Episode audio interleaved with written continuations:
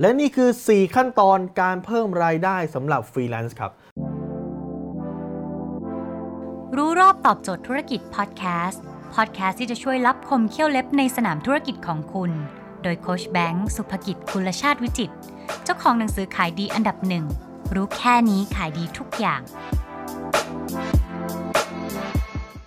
โดยเฉพาะในช่วงวิกฤตแบบนี้นะครับ มีฟรีแลนซ์มากมายนะฮะที่รายได้ลดลงครับ เพราะว่าในตลาดในการจ้างงานลดลงนะครับทำให้พอมีงานหลุดออกมาเนี่ยฟรีแลนซ์แย่งกันมหาศาลทำให้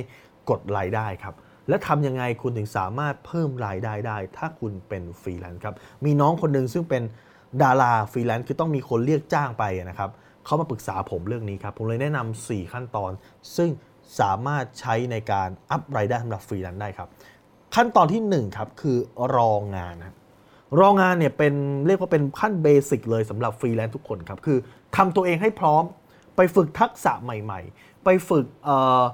skill ใหม่ ๆ ที่คิดว่าตลาดเขาน่าจะต้องการ และน่าจะทำให้ตัวเองเป็นแต้มต่อสำหรับคนอื่นครับ แต่ผมก็ไม่แนะนำนะฮะการรองานนี่คือเหมือนกับนั่งรอให้เหมือนราชรถมาเกยอะครับวันหนึ่งที่เขามาค้นพบเรา วันหนึ่งที่บังเอิญเขา search เจอเรา วันหนึ่งซึ่งบังเอิญว่ามีคนไปแนะนำต่อปากต่อปาก วันหนึ่งที่เขาบังเอิญว่าเห็น portfolio เห็น port งานของเราเขาถึงจะสนใจเราครับดังนั้นข้อที่หนึ่งเลยคือเป็นประเภท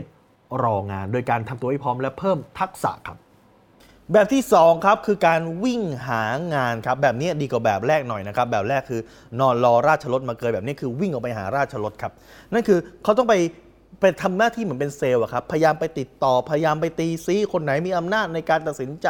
พยายามจะเข้าไปคุยนะครับ อย่างในเคสของน้องคนนี้ก็เข้าไปคุยกับผู้กำกับ เข้าไปคุยกับโมเดลลิ่ง เข้าไปพยายามตีซี้คนเขียนบท เอาหนูเข้าไปเล่นหน่อยนะคะ นี่คือแบบที่ 2 ครับ ถามว่ามีข้อดีไหม มีข้อดีครับ คือคุณจะได้งานมากขึ้น แต่มีข้อเสียไหม มีข้อเสียครับ นั่นคือเหนื่อยมากยิ่งขึ้นครับ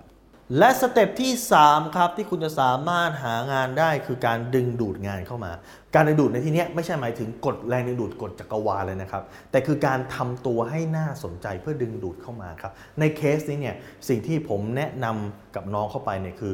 คุณจะต้องหน้าออกสื่อเยอะๆ แต่การออกสื่อเยอะๆเนี่ยมันไม่ใช่การออกสื่อประเภท คุณต้องไปออกรายการทีวีเพราะปัจจุบันเนี่ยสื่อไม่อยู่นั้นครับ ปัจจุบันนี่ยสื่ออยู่ในมือถือครับ แอปไหนที่คุณสามารถเอาหน้าไปออกได้ แอป YouTube ไหมแอป Facebook ไหมแอป TikTok ไหมเดี๋ยวนี้มีดาราหลายคนที่ทำครับ คือพยายามทำตัวเองให้น่าสนใจตลอดเวลา ให้ดึงดูดตลอดเวลาครับ แล้วเมื่อคุณดึงดูดนะครับคนที่เป็นมีโอกาสเป็นลูกค้าคุณเนี่ยเข้ามาดู แล้วคุณสามารถแสดงออกมาได้อย่างน่าสนใจ คุณสามารถใช้สื่อในมือได้อย่างมีประสิทธิภาพ คือมีการลงคลิปสม่ำเสมอ มีการทำ content สม่ำเสมอ แล้วก็ เป็น content ที่น่าสนใจครับ คนที่เขาจะจ้างคุณ เขาก็จะเข้ามาดูแล้วก็คุณก็จะเป็น top list ของเขาครับ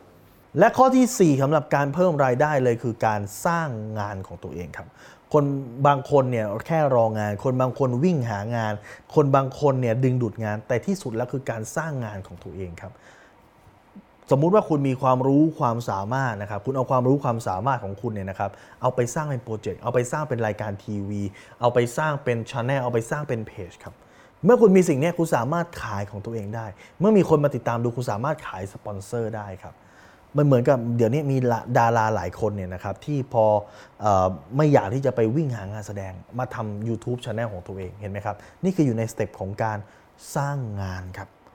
ถ้าคุณอยู่ใน step นี้ได้เนี่ย คุณจะเปลี่ยนวิธีการคิดทั้งหมด แทนที่คุณจะไปคิดการรอคิดการหา แต่คุณจะ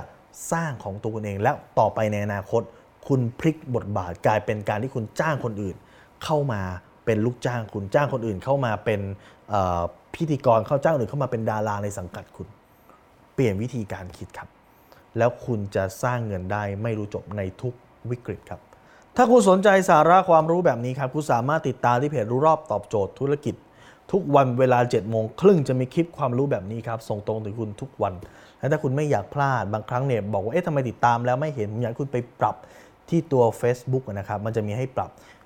ปรับที่ตัววิดีโอกับไลฟ์สดเนี่ยนะครับให้เห็นทั้งหมดครับแล้วคุณจะไม่พลาดเลยถ้าคุณต้องการให้เจ้าที่ของผมเนี่ยส่งไลน์ไปเตือนคุณทุกครั้งที่มีคลิปใหม่ คุณสามารถติดตามที่แดนไซแบงก์สุภกิจได้ครับทุกครั้งที่มีคลิปใหม่เราจะส่งคลิปตรงไปที่มือถือคุณโดยทันทีครับ